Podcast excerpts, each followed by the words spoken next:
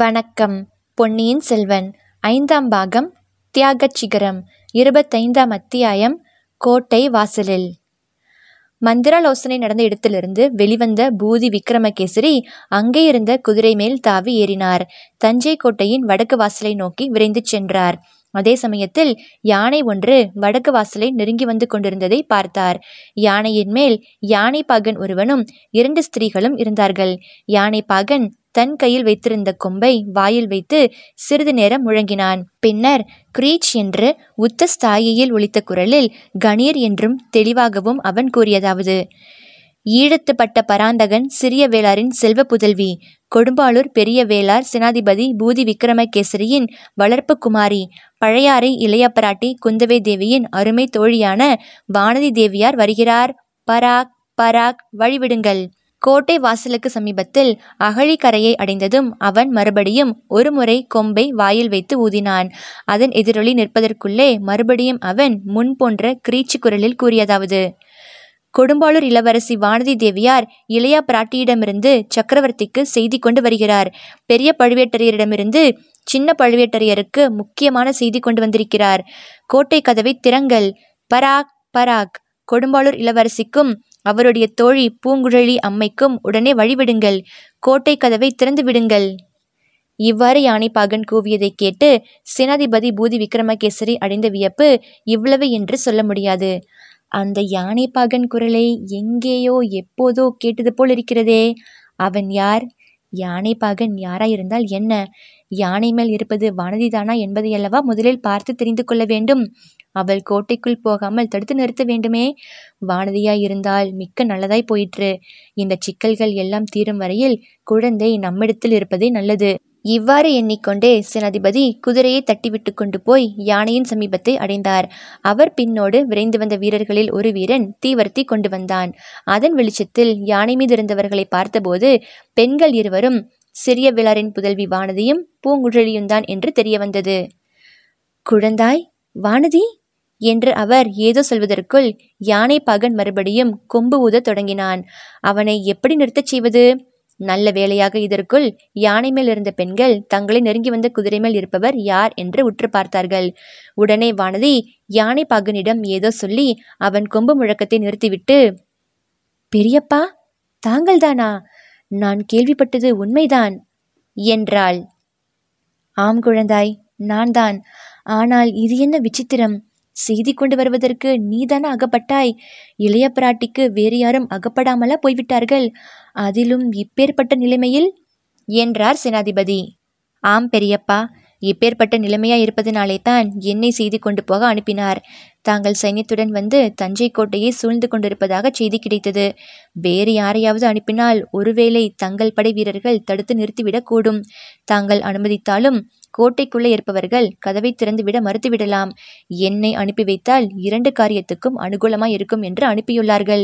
துணைக்கு பூங்குழலியையும் அனுப்பினார்கள்.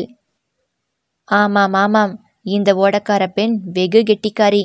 அது முன்னமே எனக்கு தெரிந்த விஷயந்தான். ஆனால் நீ அப்படி என்ன செய்தி கொண்டு வந்தாய்? இரவுக்கிரவே தூது அனுப்ப வேண்டிய அவ்வளவு அவசரமான செய்தி என்ன? அவசரமான செய்திதான் பெரியப்பா. பொன்னியின் செல்வரை பற்றி சக்கரவர்த்திக்கு செய்தி கொண்டு வந்திருக்கிறேன். ஆஹா, பொன்னியின் செல்வரை பற்றியா? அவரை பற்றி உனக்கு ஏதாவது தெரியுமா? ஏன், எவ்வளவோ தெரியும்.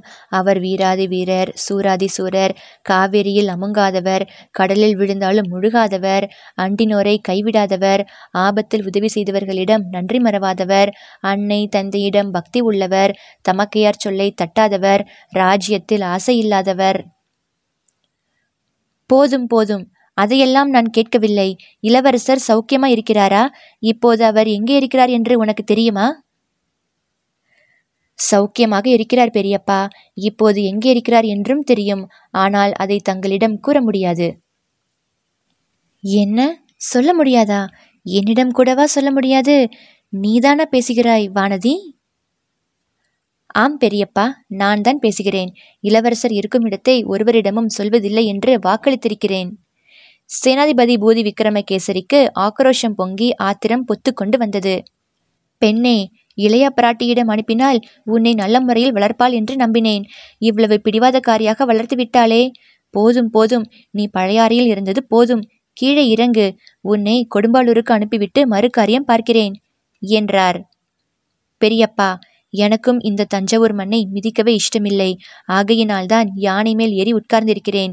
இந்த யானைக்கு அடிக்கடி மதம் பிடித்து விடுகிறது. இன்று காலையில் ஒருவனை தூக்கி எறிந்து விட்டது. ஆகையினால் அருகில் ரொம்ப நெருங்கி வராதீர்கள். நான் கொண்டு வந்திருக்கும் செய்திகளை சொன்ன பிறகு நானே தங்களிடம் வந்து விடுகிறேன். என்னை கொடும்பாளூருக்கு அனுப்பினாலும் அனுப்பிவிடுங்கள். இப்போது மட்டும் என்னை தடுத்து நிறுத்தாதீர்கள் என்றாள் வானதி. பூதி விக்ரமகேசரி சிறிது யோசித்துவிட்டு, சரி மகளே, நான் உன்னை தடுத்து நிறுத்தாமல் விட்டு விடுகிறேன். கோட்டை கதவை திறக்காவிட்டால் என்ன செய்வாய் என்றார். பெரியப்பா, நீங்கள் இவ்வளவு பெரிய படைகளுடன் வந்திருக்கிறீர்களே, எதற்காக? கோட்டை கதவை திறக்காவிட்டால் உங்கள் படைகளை ஏவி கதவை உடைத்து திறந்துவிடச் செய்யுங்கள் என்றாள் வானதி. பூதி விக்ரமகேசரி இதை கேட்டு பெருமிதம் அடைந்தார். மகளே, கொடும்பாளூர் கோமகள் பேச வேண்டியவாறு பேசினாய். அவசியம் ஏற்பட்டால் அவ்விதமே செய்வேன். ஆனால் அதற்கு அவசியம் ஏற்படாது. இளைய பிராட்டியிடமிருந்து சக்கரவர்த்திக்கு செய்தி கொண்டு வந்திருக்கும் உன்னை தடுத்து நிறுத்த இந்த சின்ன பழுவேட்டரையன் யார்? அவ்விதம் அவன் ஒரு நாளும் செய்ய மாட்டான். ஆனால் எனக்காகவும் சின்ன பழுவேட்டரையனிடம் ஒரு செய்தியை சொல்.